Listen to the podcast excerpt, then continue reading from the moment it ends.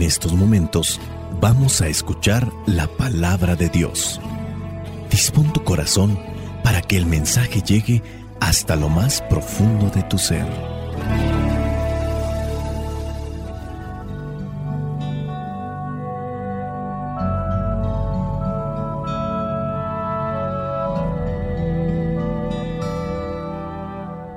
El Evangelio que la iglesia nos presenta para el día de hoy corresponde a Mateo capítulo 26 versículos del 14 al 25. Dice así, uno de los doce discípulos, el que se llamaba Judas Iscariote, fue a ver a los jefes de los sacerdotes y les dijo, ¿cuánto me quieren dar y yo les entrego a Jesús? Ellos le pagaron 30 monedas de plata y desde entonces Judas anduvo buscando el momento más oportuno para entregarles a Jesús. El primer día de la fiesta en que se comía el pan sin levadura, los discípulos se acercaron a Jesús y le preguntaron, ¿Dónde quieres que te preparemos la cena de Pascua? Él les contestó, vayan a la ciudad, a casa de fulano y díganle, el maestro dice, mi hora está cerca, y voy a tu casa a celebrar la Pascua con mis discípulos. Los discípulos hicieron como Jesús les había mandado y prepararon la cena de Pascua. Cuando llegó la noche, Jesús estaba a la mesa con los doce discípulos. Y mientras comían, les dijo, les aseguro que uno de ustedes me va a traicionar. Ellos se pusieron muy tristes y comenzaron a preguntarle uno tras otro, Señor, ¿acaso seré yo? Jesús les contestó, uno que moja el pan en el mismo plato que yo va a traicionarme. El Hijo del Hombre ha de recorrer el camino que dicen las Escrituras, pero hay de aquel que lo traiciona. Hubiera sido mejor para él no haber nacido. Entonces Judas, el que lo estaba traicionando, le preguntó, Maestro, ¿acaso seré yo? Tú lo has dicho, contestó Jesús. Palabra de Dios. Te alabamos, Señor. Señor Jesucristo, nuestro divino Salvador. Gracias te damos por tu infinito amor. Te escuchamos en la palabra, te recibimos y adoramos en la Eucaristía, te servimos en los hermanos.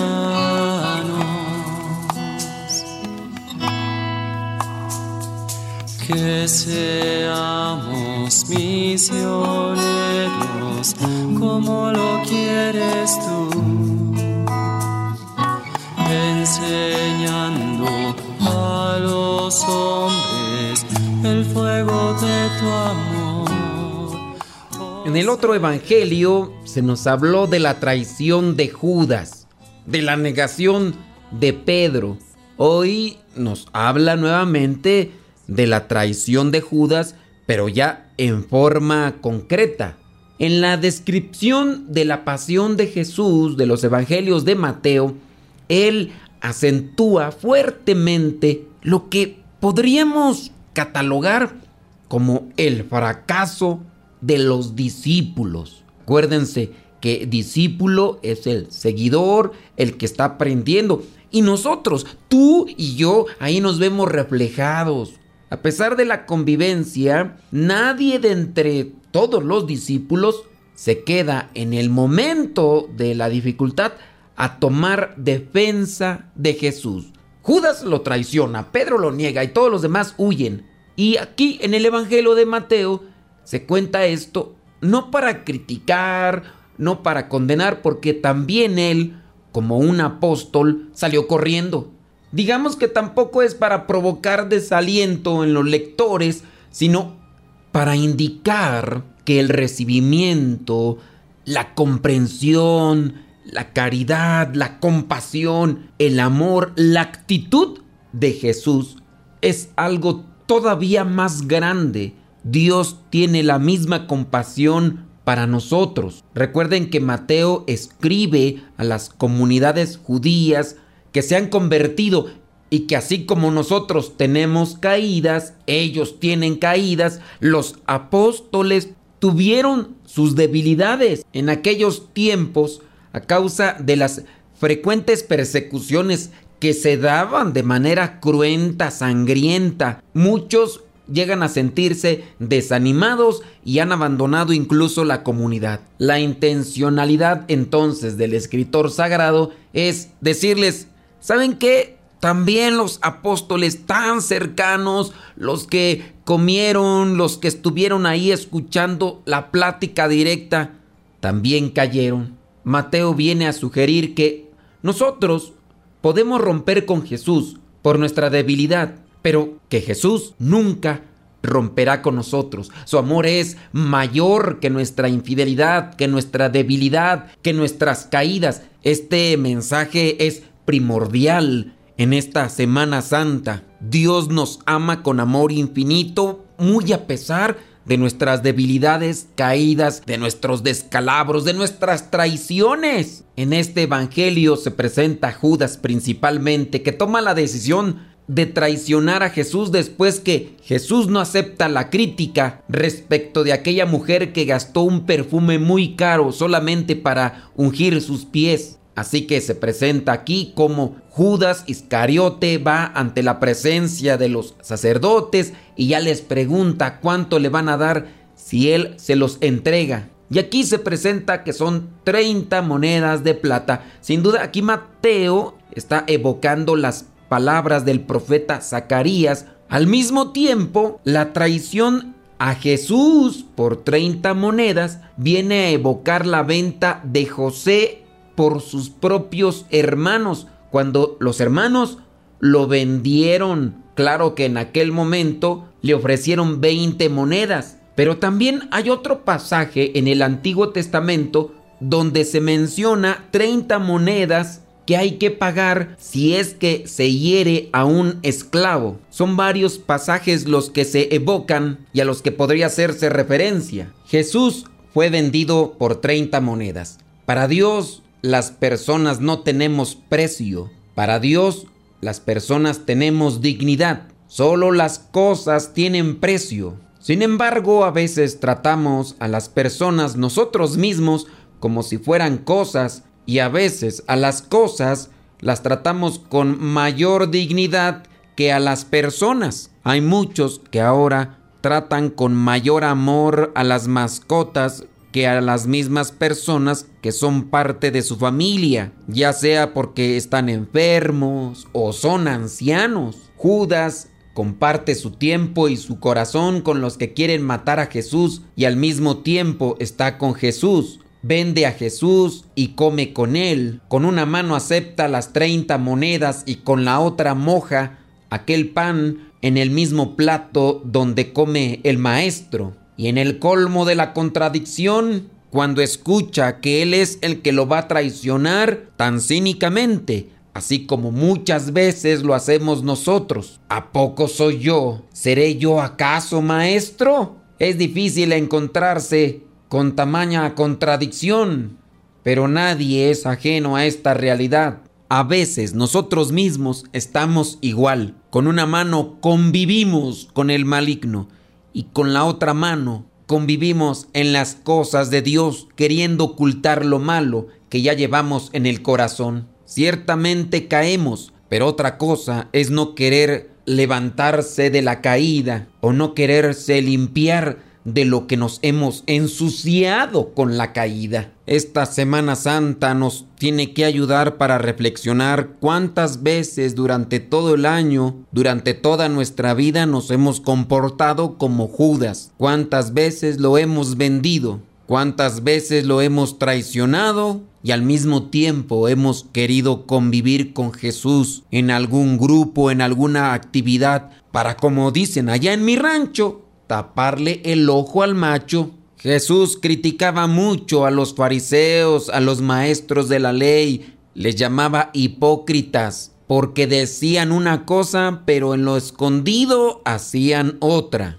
Eso también es traición. Con referencia a esa última cena, recordemos que Jesús era de Galilea, no tenía casa en Jerusalén, pasaba la noche en el monte de los olivos. En los días de esta fiesta de Pascua, la población de Jerusalén aumentaba porque venían peregrinos de todas partes. No era fácil para Jesús encontrar una sala grande para poder celebrar la Pascua junto con los peregrinos que habían llegado con él desde Galilea. Y aquí se presenta como él manda a los discípulos para que se encuentren con una persona con la que sin duda ya se había puesto de acuerdo para celebrar la Pascua. Algunos estudiosos en la actualidad llegan a decir que esta casa era de la familia de Marcos. Marcos es el que da más detalles de este encuentro porque hasta pareciera ser que este muchacho que está cargando el agua y que es interceptado por los discípulos para darle el mensaje de parte de Jesús, pareciera ser que es el mismo Marcos, esto según los estudiosos. Y aquí es donde también podríamos hacer un cuestionamiento. ¿Cuántas veces yo he preparado mi casa para que en ella habite Jesús, para que viva Jesús? ¿Estoy yo preparado para cuando me toque a la puerta y darle yo ese espacio, darle yo ese alojamiento? Jesús sin duda había platicado con los dueños de este lugar. Ahí es donde está la oración como preparación. El Señor se manifiesta de diferentes maneras, con muchas bendiciones. Nosotros también tenemos que abrir paso con esa comunicación, con ese diálogo, esperando el momento para que cuando el Señor quiera se llegue a manifestar. Hay que cuidar nuestros pasos para no llegar a la traición de Judas. La traición trae un precio en dos niveles. El primero, porque traicionamos nuestra conciencia Muchas veces prometemos algo, lo hacemos de manera personal y también de manera pública. Y ahora hasta queda grabado en los videos conmemorativos, esos videos que utilizamos de recuerdo. ¿Qué dirá aquel matrimonio que hasta subió su video a las redes sociales y ahí se quedó? prometiendo ser fiel en lo próspero y en lo adverso, en la salud y en la enfermedad. O también nosotros como consagrados diciendo que prometemos castidad, pobreza y obediencia hasta la eternidad. Pero con la traición vendemos nuestra conciencia y traicionamos el amor. En esos dos niveles afecta una traición, pero también la traición sin duda trae un resultado y un fruto, que es la infelicidad. Aunque ande muy sonriente, aunque andemos con esa sonrisa de oreja a oreja, pero si hemos traicionado, la felicidad se apartará de nuestros corazones. Muchas veces la sonrisa oculta el tamaño de la infelicidad en aquel que ha traicionado. Mientras más grande sea su sonrisa, más grande es su vacío. Busquemos el arrepentimiento porque todos hemos fallado unos más que otros. Busquemos preparar nuestro corazón para esta Pascua. Al preparar nuestro corazón es también fortalecer con Jesús esa relación. Busquemos fortalecer nuestra fe para que los embates de la vida no nos dejen tumbados en el pecado. Soy el Padre Modesto Lule de los misioneros servidores de la palabra. La bendición de Dios Todopoderoso, Padre, Hijo y Espíritu Santo descienda sobre cada uno de ustedes y los acompañe siempre. Vayamos a vivir la palabra. Es tu palabra para mis pasos, luz en mi sendero.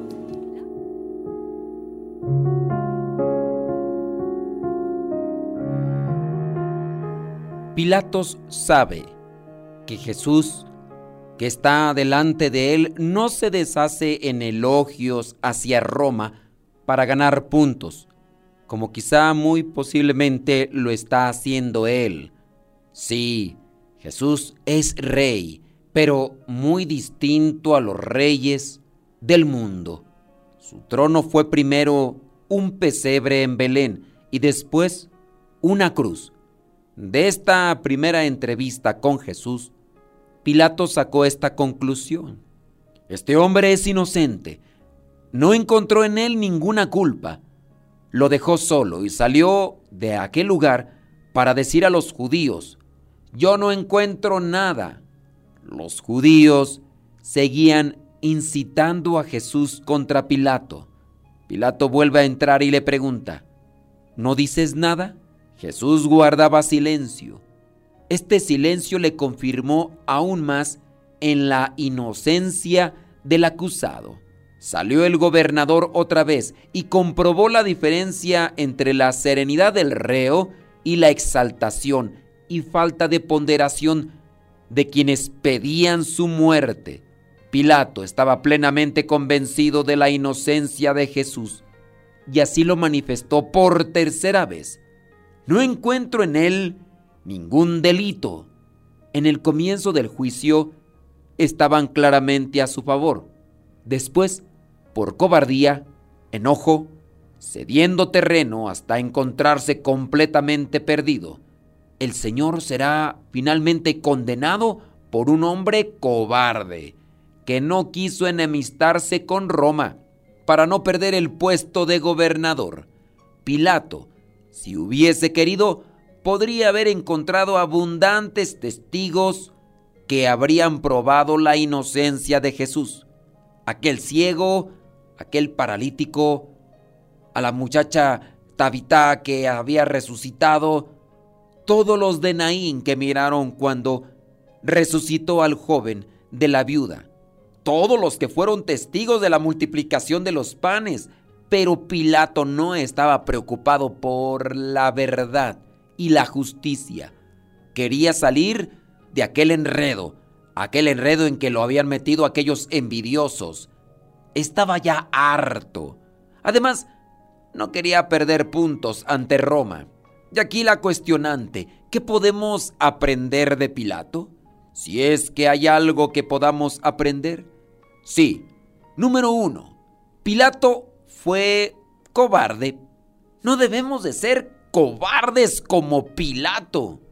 Tendremos muchas ocasiones en la vida para ser valientes y no dejarnos llevar por el ¿qué dirán? Hay que pedir a Dios la valentía de los primeros seguidores de Jesús que eligieron dar la vida por Él antes que traicionarle, herirle y fallarle. Segunda cosa, Pilato no supo aceptar la verdad para él, la realeza no es verdad, sino poder. Que nosotros seamos amigos de la verdad, busquemos y defendamos la verdad por encima de todo. Pero Pilato quiso darse un respiro y mandó a aquel reo al enterarse de que era Galileo. ¿A dónde? Al palacio de Herodes, rey de Idumea del sur de Judea pero que mandaba en Galilea al norte. Por ese entonces Herodes estaba haciendo una visita a Jerusalén. Vamos al palacio de Herodes. El zorro. ¿Cómo estaría Jesús? Cansado físicamente, psicológicamente deshecho. Parecía un juguete que se iba pasando de mano en mano. Herodes había oído hablar de Jesús, pero como siempre vivía en su palacio cómodo entre desenfrenos y orgías. Nunca vio a Jesús por los caminos. Hagamos el retrato de Herodes. Estaba ansioso de oír a Jesús, pero era solo curiosidad, pues era un hombre supersticioso, sensual, frívolo, pretendió servirse de Jesús como diversión de la fiesta. Quiso sacarle algunos números de magia milagrera. Le hizo mil preguntas, preguntas para satisfacer a su corte ansiosa de novedades, que rompieran la monotonía de sus desenfrenos y aburrimientos. Pero Jesús no le respondía nada. Qué contraste entre la verbosidad de Herodes y el silencio de Jesús. Jesús ha hablado con maestros de Israel, con Nicodemo, con escribas y fariseos, con el mismo Pilato, con el ciego que pedía limosna, con la mujer de Samaria, aquella samaritana del pozo, con pobres y potestades. No rechazó nunca a nadie. Buscó incluso el diálogo con las gentes. A todos les hablaba en su lenguaje, pero a Herodes no le habló. Jesús no venía con sus milagros a divertir, sino a salvar. Jesús, que es la palabra y estaba sediento de conversar con los hombres, ahora ante Herodes calla. Y aquí una pregunta, ¿por qué Dios calla? Dios no habla cuando es tratado como una cosa más. Y aquí nuestra reflexión, nuestra oración convertida en meditación. Señor, yo sé que no hay mejor interlocutor que tú. Nadie nos ha escuchado con tanta atención que tú. Nadie nos ha tomado tan en serio más que tú. Tus palabras son las más enriquecedoras, acertadas, alentadoras. Una sola palabra tuya, Señor, sana, aquieta, consuela, purifica. El diálogo contigo siempre enriquece y llena de paz, pero a Herodes no le dirigiste ni una sola palabra, no quisiste desperdiciar ni una de tus sagradas palabras con ese pobre hombre Herodes, que no tenía fondo, ni valores humanos, ni éticos, ni religiosos, solo vivía por sus placeres y fiestas, a un metro de Jesús, y no sabía a quién tenía adelante. Qué lástima. Señor, ayúdanos, despiértanos, sánanos, cúranos, ilumínanos, para no convertirnos con las pasiones desordenadas, con los pecados y con los gustos que solamente inflaman el ego en este mundo. Ayúdanos para no caminar y tropezar y convertirnos en otro Herodes. ¿Qué debemos evitar de aquel Herodes? Herodes tenía un alma hueca, vacía, llena solo de diversiones, de fiestas, de orgías, de placeres desordenados. Y aquí es lo que debemos de aprender. Cuidar nuestras diversiones y fiestas. No sea que nos vaciemos tanto que después el mismo Señor ni siquiera se digne dirigirnos una sola palabra como le pasó a Herodes. Tratemos con más respeto a Jesús en la iglesia, en la misa, en el silencio, en los sacramentos, la atención, la concentración. Aprovechemos el sagrario para intimar con Jesús y hablarle de nuestras cosas, hablarle de nuestros sueños, hablarle de nuestras heridas, nuestros anhelos, nuestras metas y de todo aquello que tenemos en lo profundo, hasta hacerle a Jesús el amigo íntimo de nuestra alma. ¿Y qué pasa con Herodes cuando ve que Jesús no le responde ni le obedece? Enfurecido porque Jesús no le hizo caso, porque no le divirtió, le manda a Pilato de nuevo, pero con una capa blanca, como indicando que allá va un loco. ¿Quién será el verdadero loco? ¿Jesús o Herodes? Y se encontró de nuevo Jesús con Pilato. La primera cosa que hizo Pilato en esta segunda entrevista con Jesús fue reconocer la inocencia de él pero de esta manera. Así que después de castigarle, lo voy a soltar, dijo Pilatos. ¿Por qué lo voy a castigar si es inocente? Además del castigo no era una pena leve, sino la terrible flagelación. Lo desnudaron, le azotaron, hasta casi notársele los huesos, hasta dejarlo lleno de cicatrices, ensangrentado. Pilato pensaba que con este escarmiento esos judíos y sumos sacerdotes se quedarían conformes. ¿Qué va? Ellos querían a toda costa la muerte de Cristo y esta muerte en la cruz, que era el suplicio más horrible y doloroso en aquel entonces. Pilato seguía inventando nuevas maneras para soltar a Jesús. Esto no iba a suceder. Por un lado estaba Pilato, que sabía que era inocente, pero por otro lado estaban aquellos sacerdotes judíos que tenían su corazón lleno de envidia a tal punto que harían hasta el último recurso con tal de llevar a cabo su plan.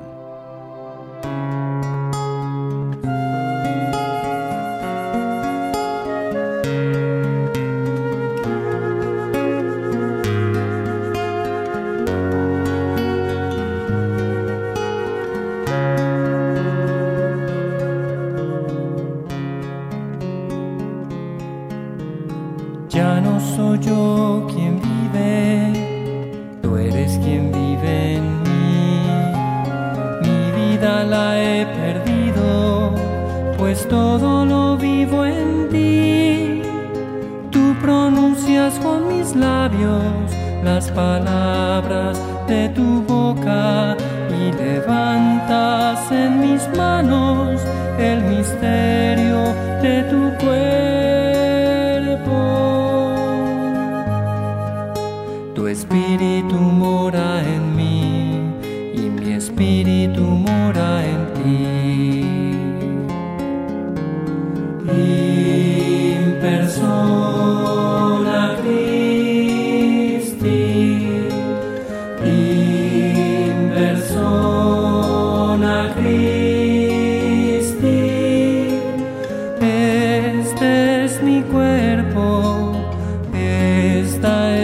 sun.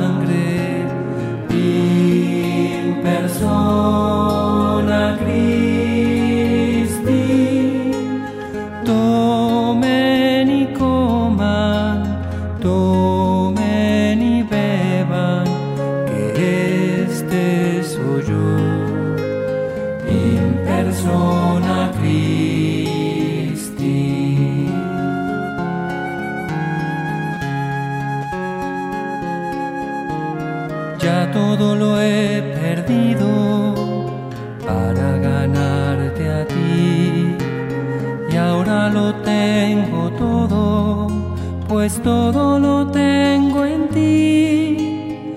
Con tu amor me has seducido y me dejé seducir. Mi corazón encendido arde de amor por ti. Solo quiero conocerte y solo para ti vivir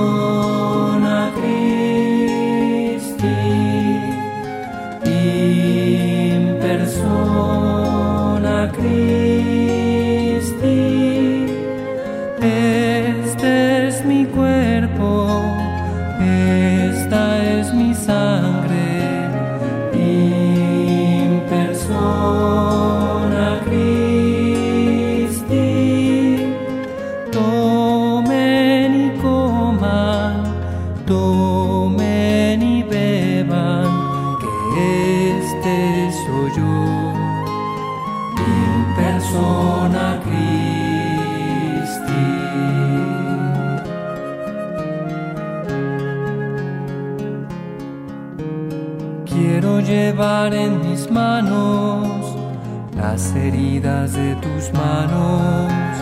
Quiero comulgar contigo los dolores de tu cruz. Quiero morirme contigo en tus brazos extendidos y así con tu Santo Espíritu resucitaré contigo.